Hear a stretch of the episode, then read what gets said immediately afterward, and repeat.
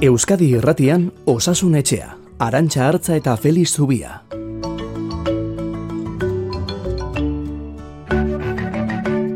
Kaixo, egun on deizuela guztioi. Ahazteko moduan algara? Hori da, hemen elkarri egiten diogun galdera. Igor Martínez de Lezea lor teknikoan, Feliz Zubia adituaren iritzia ematen, Eta hori da gure galdera, asteko moduan algara, ba bai, gu behintzat bai, eh? gaur zortzi agindu genuen bederatzi terdietan itzuliko ginena, hemen gara, marrak arte beti bezala Euskadirratian igandero osasunetxa zabaltzeko gogoz.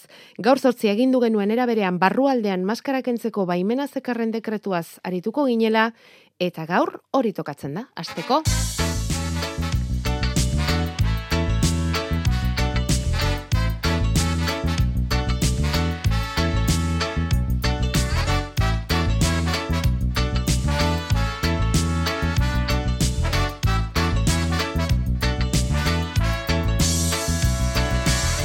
Feliz Zubia Donosti Ospitaleko zainketa berezien unitateko zerbitzu burua eta gure familia medikoa era berean pandemia guztian zehar gure gidari izan dena eta bueno, argi pixka bat jarri diguna. Hemen da gaur ere Feliz, egunon. Egunon bai.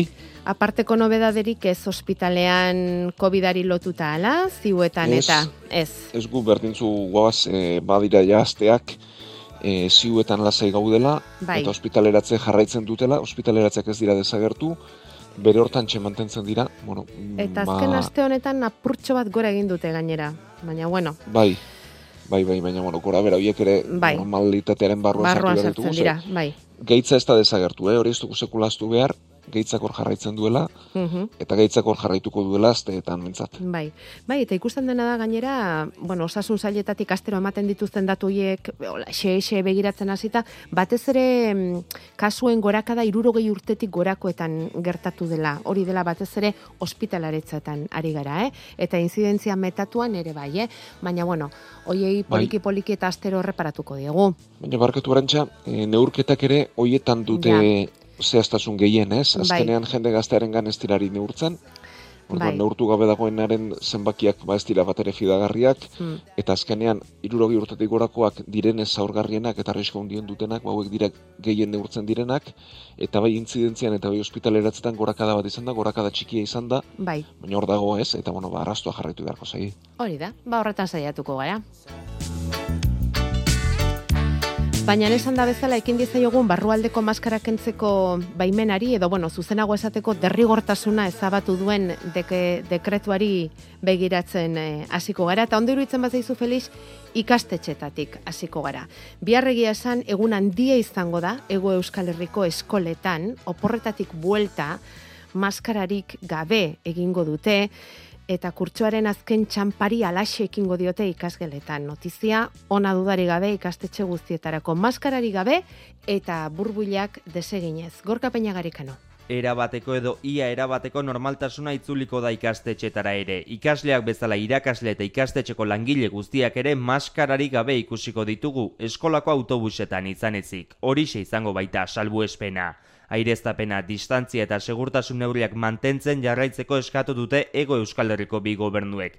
Eta lakorik ezin denean orduan bai, musukoa erabiltzea holkatu dute. Are gehiago pertsona zaurgarrien kasuan, baina nola nahi ere ikasleren batek arpegi estali nahi badu, estaltzeko aukera errespetuz bermatu behar da. Bestalde, ikasle, irakasle eta gurasoen arteko mugak ere ezabatuko dira. Ikastetxera normaltasuna esartu, aurrez aurreko bilerak itzuli eta ikasleek adinez berdinekoekin harremantzeko aukera izango dute. Araurik ez beraz, gomendio sorta baino ez, oporren ondorengo eskola itzulerarako.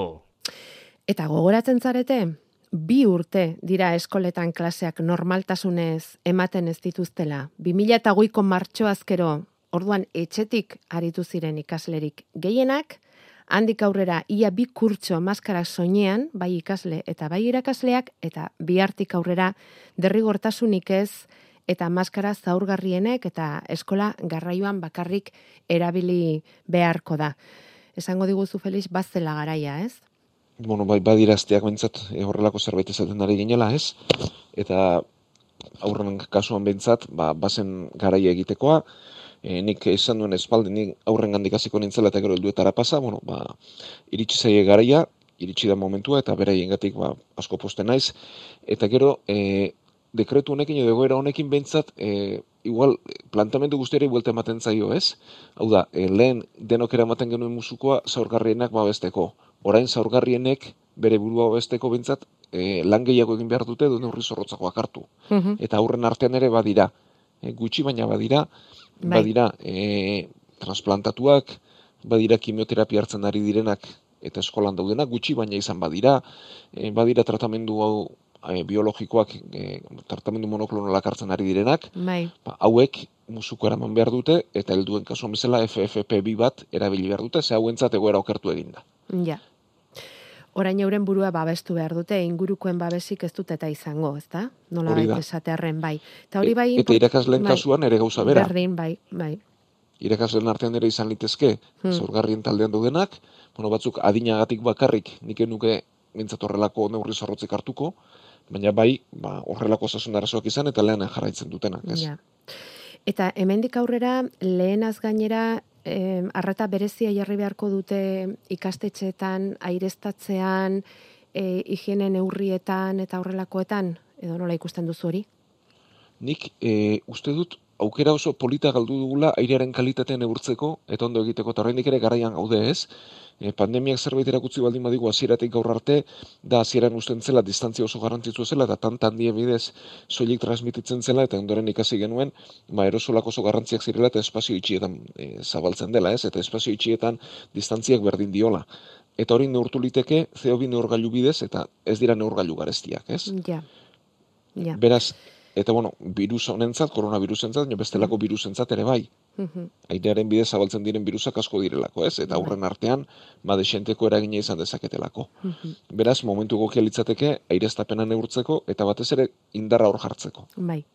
Eta mm, hor seguru baldin bagabiltza, ba lasai klaseak eman alizateko eta horrek erakutsiko ligukelako, ez da? Aireztatzea egokia baldin bada, bakutsatzeko arrisku hori jeitsi egingo litzatekela eta bueno, horrek emango luke bere lasaitasuna. Eta antzera gertatzen da lantegietan orokorrean, ezta? Mm, hor aragau orokorra da, ez dagoela derrigorrez maskara erabili beharrik lantegietan, hori da Espainiako gobernuaren dekretuak dioena, baina hala ere enpresetako zuzendaritza edota prebentzio batzordek erabaki dezakete maskararekin jarraitu ala ez lantegi horretan. Osalanek bere aldetik aste honetan adierazi du virusa zabaltzeko orduan badirela puntu batzuk e, kontutan hartza komeni denak. Ez errebaki aurretik besteak beste orain txaipatu dugun aireztapen hori naiz eta CO2 kopuru zehatzik ez duten eman. Jende kopurua pilaketei begira edo distantzia edo espazio komunetan elkartzen den jende kopurua eta abar. Zer deritzuzu Felix honi? Bueno, malegea ikaragarri zabala dela, Oda, e, gomendio itxura gehiago du, lege itxura baino, ze azkenean e, ez da parametrorik ematen. Orduan, legearen irakurketaren arabera, edo oso zorrotz jarri gintezke eta denen musiko eramatea berez mm, derrigortu, edo justu kontrako egin, eta legearen interpretazioa baskoz lasaiago izan liteke, eta denei musuko hori gabe egoten utzi. Orduan, bai hor faltan bota dudala, e, lege bebentzat parametro zehatzago batzuk izatea, ez? Bai. eta ez da eman. Bai. Orduan kasuan kasuan aztertu beharko da. E, hemen ere gauza bera, arriskua zein nork du, ba, bere osasun egoera zaurgarria izan, eta bestek neurririk hartuko ez duenez, ba, bere burua gehiago babestu beharko duenak. Eta gogoratu ditzagun, baina batzuk adinekoak dira, ba, irurogi urtetik gorakoak, baina berez ez da izugarrizko arrisku taldea ere, eta gero hor bai, eta hoiuk lanen egon litezke, ba, e, organu beten transplantea duena, tratamendu biologikoak hartzen ari direnak eta gaixotasun autoimmuneak izaki desente dira eta gero, bueno, gutxiago, baina kimioterapiarekin landean dagoen norbait ere izan izan liteke. Mm. Eta hauek bere burua besteko bai FFP2 musuko bat erabiltzera pasa beharko luketela. Eta hori bai nabarmendu beharko dugu, eh? Hemendik aurrera bereziki babestuko gaituzte FFP2 maskarek. Ezta? Ze bai. besteak e, kirurgiko diren hoiek e, dira gehiago guk besteak ez kutsatzeko. Hori da, e, maskara, bueno, ba, ikasi genituen motak ere, ez? Azkenean, e, zapizkoak dira babesik gutxien dutenak, ondoren kirurgiko normalak edo esango dugu, eta hauek egiten dutena da, ba, gure listu edo gure tantak airean ez gelditzea, lurrera erortzea, ez? Edo musukoaren bertan bilduta gelditzea. Orain, hau desagertzean edo ekentzean, gure burua babestuko dutenak behar ditugu, eta FFP2 modukoak beharko lukete. Hori da. Bueno, ba ikusiko dugu, Feliz, barrualdeko maskara kenduta azten garenean, mm, bai. eta era zabalagoan... Eta gero, arantxe bai, barkatu, eh? Esan, esan. Bada beste puntu bat, eta bai. da bilerena. Bilerak. Hori da, lan bilerak zenbat pertsonetakoak izan beharko luketen, hor aireztapena nola mantendu, ba horre ere bada espazio mm. lauzo bat, ez? Mm -hmm. Oda, hogei pertsona gela itxi batean biltzen baldin badira, bai. ba, hor zer gertatuko da, ez? Eta horre ere, aireztapena bereziki zaindu beharreko zerbait izango da, eta behar luke, eta hemen ere, ba, zeo bine urgailuak erabiltza gomendatuko litzateke, baina arauak ez dio, puntu zehatzik ez dio horren inguruko ez ez? Ja. Bueno, bueno. Ba, hortxe geldituko zaigu, zaindu beharreko beste puntu bat. Bai, ikusiko dugu mm, egoera honek eh, ze ondoren dakarren, eta begiratuko dugu, eta, mm, bueno, azte santuko porrak ere, baia bukatzen batzuentzat, pasaberriak besteentzat, horrek ze ondoriek hartzen duen, denei erreparatzeko modua izango dugu ondorengo asteetan.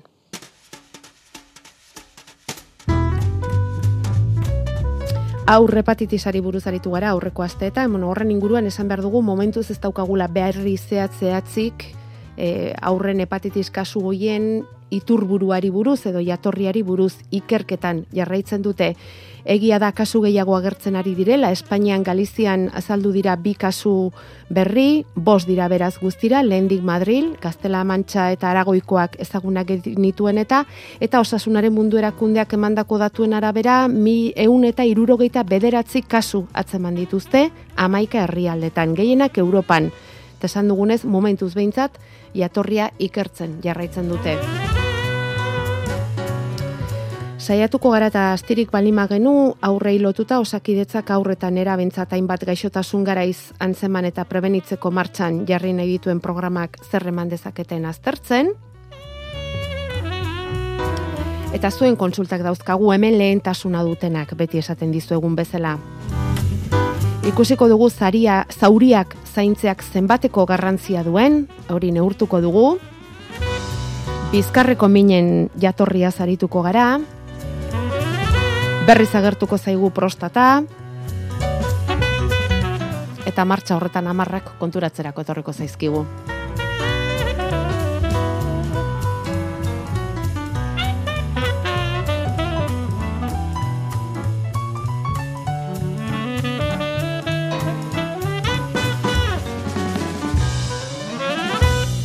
Osasun etxea. Igande goizetan Euskadi Gratian.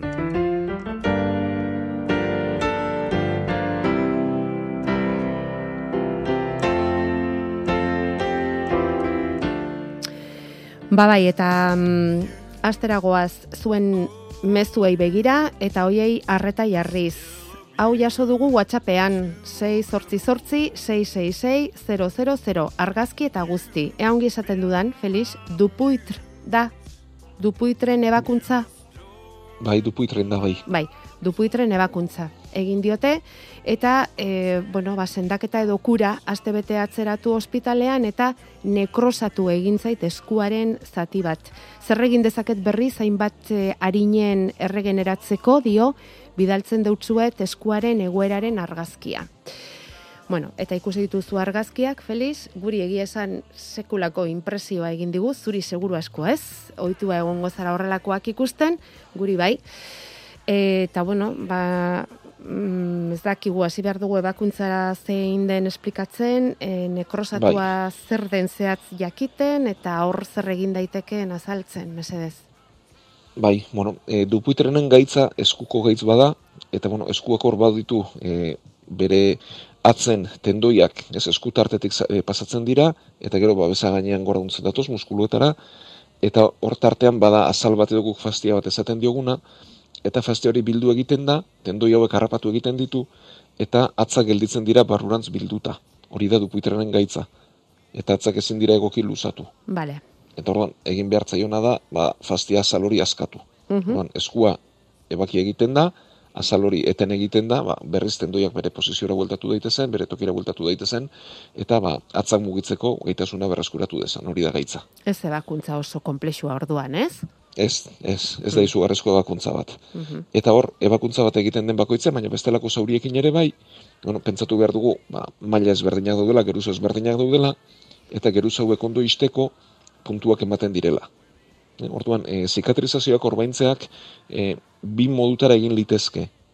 Orduan, puntuak ematen dira, geruzoiek elkarren ondoan geratu daitezen, eta elkarrekin itzatzi daitezen berri, berriro. Eta horri izaten zaio lehen intentzioko zikatrizazioa. Eta honek utz egiten duenean, gorputza badu gaitasuna barrutik kanpora berrizisteko, baina askoz mantzoagoa den orbaintze bat zikatrizazio bat izango litzateke, eta horri bigarren intentzioko zikatrizazioa ematen esaten zaio. Orduan, zer gertatu da? Ba, ertz, e, puntuak eman da, ertz hori gaiztotu egin dela, eta behar bada indar gehi egizutela, edo tentzio gehi egizutela, eta ertzak ba, bestu egin direla, eta horri nekrosi esaten digu, ertzak galdu egiten direnean.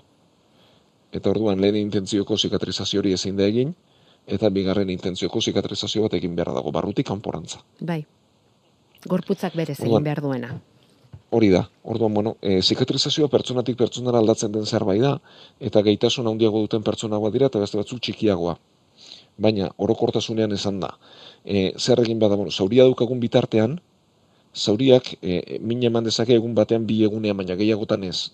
E, orduan, minak hiru lau egun gehiago, baina gehiago irauten baldin baditu, begiratu egin behar zaio. Ondoren, ertzak egoki joan da, gorritasunik gabe behar dute, eta berotasun gutxirekin. Hau da, lehen egunean, bi egunean, hori haunditua dago, eta horrek, ba, min ematen du, gorria dago, minbera dago, eta beroa dago. Baina, behin, bi e, egun pasata, irugarrena pasata, laugarrenetik aurrera, ertzek minik ez dute egin behar, edo min oso gutxi egin behar dute, ez dute gorritasunik behar, eta ez dute berotasunik behar. Eta horiek galtzen zisk, horrelako zerbait azaltzen zaigunean, ba, susmatu behar dugu, ez doala ondo, orbaintze hori, e, okertu zaigula, eta osasun profesional batek begiratzea behar dugula. Hori izango litzateke bintzat, lehen kontua. Bai.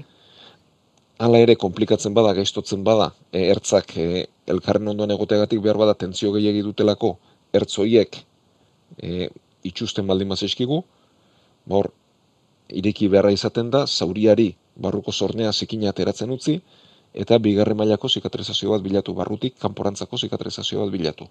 Puntu horretan dago? Eta, ba, eta horretan dago. Horretan dago. Eta horretan dago. Eta horretan laguntzeko, bueno, alde batetik oso garrantzitsua da elikadura, Oda, elikadura egoki bat mantendu beharra dago, Bueno, kasu honetan eskuaren gatik, ba, ez da bat ere zaila, baina pentsa, ba, ebakuntza gatik, ba, ez teetako zerbait dela, edo horrelako ebakuntza hundi badenean, behar bada, elikadurarako ere zailtasunak izan ditzakegu. Beraz, elikadura egoki bat e, zaintzea oso oso garrantzitsua da. Zer garbi, garbian edo, garbi jatea edo, ze elikadura e, zaintzeko esaten duzunean, zer esan nahi duzu? Ba, nahikoa jaten dugula ziurtatu, oda, kantitatez nahikoa dela ziurtatu, oda, eskuaren kasuan, ba, noski baietzez, baina pentsa, eh? Maistripo handi bat izan dugunean, edo zabelaldeko ebakuntza handi bat, edo nahikoa jatera iristen ez pagara, e, jaten dugun horrek proteina asko behar ditu. Eta askotan proteina gehigarriak hartzea ere komeni da. Oda, e, gutxi jaten baldin badugu, eta jaten dugun horrek nahiko proteina emangoz badigu, eta azkenean proteina da gure mamia, eta da horbaintzean lagunduko diguna, ba, proteina hori kanpotik hartu liteke. Aha, eta bedira horretarako e, sobre berezi batzuk, igarri berezi batzuk, ba, nahaztu eta batido moduan edo hartu litezkenak, mm ba, orbaintzean laguntzeko. Hala ere, jateko gai denak, ba, jandezala normal, garbi jandezala hori beti, bai. azukre azkar gutxirekin, ze azukrea beti, ba, orbaintzaren e, etzai izango da, mhm. eta gainontzen, ba, elikadura normal bat eraman da.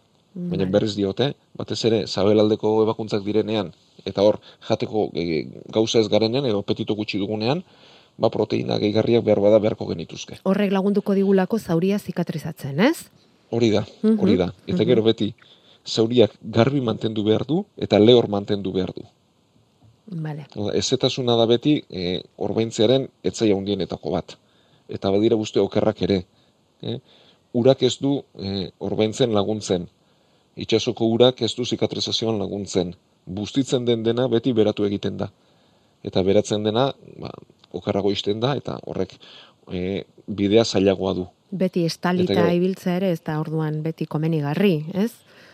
Hori da, eta gero, e, estaltze komeni da, batokiak kontaktu handia izango baldin badu, eta mm. zikinduko bazaigu. Mm Baina toki garbia baldin bada, eta batez ere gauean, ez? Eta alik eta denbora gehien, ba, irekia behar du, eta pixkana pixkana bera lehortuz joan dadila, eta itxi dadila eta kanpotik ba, antiseptikoak ematen dira, eh? ba, dira hor laguntzeko, e, jodo eman liteke, edo antzerako ba, beste klorexidina, edo badide bestelako likido batzuk, horri isten lagundu diezaioketena, baina berrez diote, beti lehor eta garbi mantendu beharra dago. Bai. Bueno, eta horrelako ebakuntzak direnean, ba, badakigu, etxean ezin dira egin, horrelako zainketak ez da, eta osasun etxeetara, edo ospitaletara iban behar da, horrelako zainketak egitera, eta honi nonbait, ba, atzeratu egin zaio, entzule honi, kura momentu hori eta agian ba hortik sortu zaio arazoa. Beraz, momentu honetan egin beharko lioketena da ireki berriro ere barruan daukan zorne hori atera dadin eta Hori egina dago, eh? ikusten da, ah, ikusten egina da. dagola. Ah, vale. Ikusten da egina dagola, atera zitzaiola, garbitu zitzaiola eta orain bigarren mailako zikatrizazio hortan doa eta itxura argazkikoa polita ez den arren itxura ona du horrek. Edo nintzat argazki egin zitzaion momentuan itxura hona zuen. Vale. Polita ez dela, ez daukazu altu esan beharrik ikusten da. Baina, bueno, esan duguna, zueko ituta egongo zarete horrelakoak ikustera. Bueno, ba, ea, ea huelta ematen dion. E, grazia egin digu izendapenak, bigarren intentzioko zikatrizazioa. Hori da, eta zauriaren e, zainketan ere gauza bera. E, e, gorria jartzen den unean, e, gorritasuna hunditzen bazaio minbera jartzen baldin bada, zornea erteten baldin bada, ba hori ez ondo, eta hori bere alakoan, e, txanda hiru egun iz, pasate izan arren, edo atzerago izan arren, aurreratu beharko genukeela, hori ondo begiratu dezaten, eta hori aztertu dezaten. Ez itxoin, ez itxoin, horrelako kasuetan, konforme.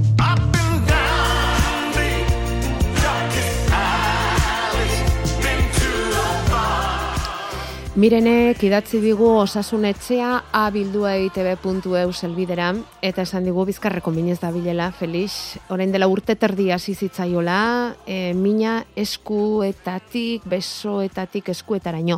Lepoko mina ere bai, aspaldian, baina etzion aparteko kasurik egiten. Azkenen erresonantzia bat egin eta hernia diskala antzeman zioten. Baina miren edionez, mina handitzen joan zaio eta neuroziru jau birekin egindu konsulta, batek esan dio operatzeko, besteak ezetz. Eta azken aldi honetan, ba, okertzen ari zaio mina, batez ere txirrinduan ariketa batzuk egin eta gero, ba, orain minez dago eta mina handiz. Berek esaten du, eguraldi ere igual izan daitekeela, baina, bueno, mm, zure gomendioa nahiko luke eta zure iritzi entzun nahiko luke. Bueno, ba, hau da, askotan ipatu izan dugu, ez, baina irratiz e, medikuntza egitearen zailtasuna edo bai. ezintasuna, ez? Bai. Ba, pertsona aztertzeko ba, ezintasuna baldin badugu, ba, kasu bakoitzarek mentzat konkretuki zein ez errazan, aztertu beharra genukelako, ez? Eta hori ezin dugu egin. Beraz, orokortasuna emango dugu, eta berari gomendatuko dioguna da bentsat, e, mediku baten gana joateko, eta beti aldela bentsat, eta hu zaila da egiten, eh? baina berarekin mantentzeko eta bide bat jarraitzeko. Ja. Baina, bueno, e, nik kasu bikusita eta orokortasunak eh, esateko behintzat, e, bizkarrezurreko ebakuntzak egin behar dira azken erremedio moduan. Eta egin behar da, mina jasan ezina denean, eta batez ere, indarre edo sensibilitatea galtzen ari garenean. Ez? Hor, e, bizkarrezurrean barren agoitik bera, ba, bizkarrezur muina dator, tartean tartean nerviok erteten dira, eta hor ikusten da, hernia bat baduela, hernia ez da ikaragarria, hernia horrek ez du e, bizkarrezur muina rapatzen, eta arraro egingo litzaidake behintzat jatorri horri izatea. Oda, behar bada lepoko minak edo eskuetako minak jatorri horri izan lezake, baina gehiagotan normalean behintzat minik gehiena jatorria e, bizkarrezurraren inguruan dagoen giarretan izaten du muskuluetan. E, hor, ba, bizkarrezurrari horrek amateko eta gure mugimendua mantentzeko ba, muskulu asko ditugu. Eta muskulu hiek ba, desorekatu litezke eta mina normalen hortik etortzen da beraz, e, eta gero berakon dio, lepoan zizitzaiola eskuetara joan zitzaiola, eta gero gerriritik goiti bera datorren mina, bai. lepoko hernia batek ez du gerriko minik sortuko, eta ez du gerrian goiti bera datorren minik sortuko.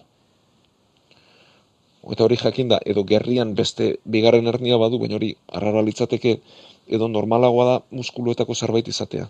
Eta muskuluetako bat esoreka bat izatea, eta hor, e, minak beste jatorri hori izatea. Beraz, e, gomendioa litzateke hori ondo aztertzeko, eta e, bizkarrezurraren inguruan dauden giarroiek ondo begiratzeko eta muskuloiek ondo begiratzeko. Vale, baina zuk e, ikusten duzu aukera gehiago arazonetan e, muskuloetan egotea bizkarrezurrean baino, ez? Bai, bai. nik ala uste. Daukazun informazio edukita, bale. Bai, hori da. Eta pertsona aztertzeko, ba, zailtasunarekin edo zailtasunarekin beti, ez? Eta horrek sortzen digu mugarekin. Badakigu konstiente gara irratiz medikuntza egitea ezinezkoa dela, baina batzuetan, ba bueno, e, kasu oso ez dakigu nola esan, arduratsuak ere iristen zaizkigu eta aldurgula behintzat e, lagundu egin nahi izaten dugu eta era berean ba bueno, informazio general bat eman, orokor bat eman, denok ere apur bat ikas dezagun. Eta Mikelek ere idatzi digu osasunetxea bildua eitb.eusera berak prostatarekin ditu arazoak eta oso kezkatuta idatzi digu Felix. Berrogeita zortzi urteko gizonezkoa da. Molestia handia dut dio ipurdi barrabil eta zakil inguruan. Urtebete da izan zuela antzerako egoera. Orduan esan zioten prostatitisa zuela eta orain ere ala esan diote eta botika eman diote baina ez zaio pasatzen. Gernu analisi egin diote bakteriorik ez dago Eta maiatzaren amazazpirako txanda eman diote urologoarekin, baina beraz da ondo sentitzen, ari gehiago oso urduri dagoela dio, eta idaztea erabaki du. Jateko gogorik ez duela galdu dio, baina nala ere bost kilo argaldu da. Eta e, aurreko batean prostataren minbizia zaritu ginenean, aipatu genuen, bazegoela prostataren adierazgarria den proteinaren zenbaki bat ere PSA deitzen zaion hori, bueno, ba, berak eman dizkigun datuen arabera, azken analizietan 2,10 dauka hori aurten egindako analizia da. Eta nahikoa desesperatuki laguntza eskatzen dizu, Feliz. Bueno, ba, ea gauza garen laguntzeko. Bueno, e, itxura guztia du berriz ere prostatitis bat duela. Eta behin izan duenak errepikatzeko errestasun handiagoa du, eta itxura du berriz ere gauza bera duela. Hori zer da, prostata azita daukala? Prostata azita eta infekzio bat duela prostataren inguruan. Vale. Hau da, e, gogoratu behar du, bueno, sakilean uretra dator, mm. eta uretraren bukaeran eta bueltan-bueltan prostata dator. Eta gehien gehienetan bortik infekzio bat etorri eta prostata infektatu liteke. Eta behin izan duenak ba, errepikatzeko erreztasun handiagoa du, eta naiz eta ba, pixaren kultibuetan e, hor bakteriorik ez azaldu, normalena da berriz ere prostatitis bat izatea. Eta berak dituen sintomak horrenak dira. Mm beraz lehenik eta behin, ba, lasaitzeko zango diogu, oso min bera dela, egia da traba hundia egiten duen zerbait dela, ja. baina e, kultibo batek ez duela guztiz baztertzen, eta gero analitiketan, ba, PSA hunditzea, PSA azkenean prostatatik datorren e, molekula bada, edo, e, bai, eta prostata hunditua dagoenean eta infekzio badagoenean PSA igo egiten da, hori normala da, beraz, horregatik ez da dilak eskatu. Gainera, e, oso okerrezpanago behintzat, biko mamar esan zen nuen etzela horren besterainokoa, eh? Ez, ez, ez da izugarrizko egoera bat, eta ez da dilak eskatu, hori, mm -hmm. e, bentsat, sorburuarekin lotua dago ziur. Mm Eta ma, amaretik bederatzi, prostatitis bat izateko aukerak ditu berriz ere. Ja, eta honelakoetan e, tratamentu zer izaten da, antibiotikoa? Antibiotikoa izaten da, orduan txanda batek utze egin lezake, eta askotan, bueno, askotan ez, baina sarri xamar gertatzen, gertatzen den zerbait da. Bai. Bai eta bakterioak hor jarraitzen du da bere txokoa topatzen du, mm prostatara iristea oso zaila da, eta, bueno, e, barrenean dagoen organu badelako, eta azkenean, ba, antibiotiko desente eman beharra izaten da, eta batzuetan, ba, amagoste eguneko txandarekin daiko estenean, ba, berriz ere antibiotiko txanda errepikatu beharra izaten da. Bueno, Mikel, ba, orduan, lasaitu? Bai, eta hala ere bai, izango digun egia da, maiatzaren amazazpi urruti dagoela. Bai. Eta berriz ere bere familia medikoarekin txandezkatu dezala, eta zeiatu da dila e, edo berarekin berriz ere txanda egin eta berak aztertu dezala da ez diogu guk esango beste norbaiti eta irratitik gutxiago zerrekin behar duen mm ja, aztertu dezala berriz kasua eta lortzen espaldin badu azter, e, aztertzerik edo azkartzerik ba, ea txanda azkartzen duen bintzat, eta urologoak azkar ikusten duen, eh? baina diagnostikoa nahiko garbia da bintzat, eta ezer txarra ez du, nahiz eta minbera den, eta horrek ondo ez handia sortzen dion, eta antibiotikoa berriz jartzeko nik uste e, beharra lukeela ba, sintomoiek dezagertarazten. Bai, ze prostata hitz egiten denean, askotan hitz egiten da prostatako minbiziaz, baina begira, ba horrelako antura eta infekzioa izaten duenik, ba, aurrekoan ere dut uste aipatu genuenik, eta Mikelen kasuak eman digu horretarako bidea. Eta asmoa geneukan, aztertzeko gaur feliz prostataren minbiztiak eta bakterioek, hain zuzen ere, duten lotura horri buruz, baina ordua etorri zaigu, eta igor esaten ari da, bukatu behar daukagula, beraz, Ondo iruditzen mandi mazaizu gaur zortzi itzultzen garenean ekingo diogu gai honi, eta jarraituko dugu aktualidadeak ekartzen diguna aztertzen osasunaren inguruan osasun gaiak ditugu eta guk ordu honetan aztertzen igandero igandero. Ondo iruditzen zaizu? Bai noski, eskerrik asko zuen mezuak eh, bidaltzen dizkigu zuen denoi, hortzo deten guztioi eta hemen izango gara.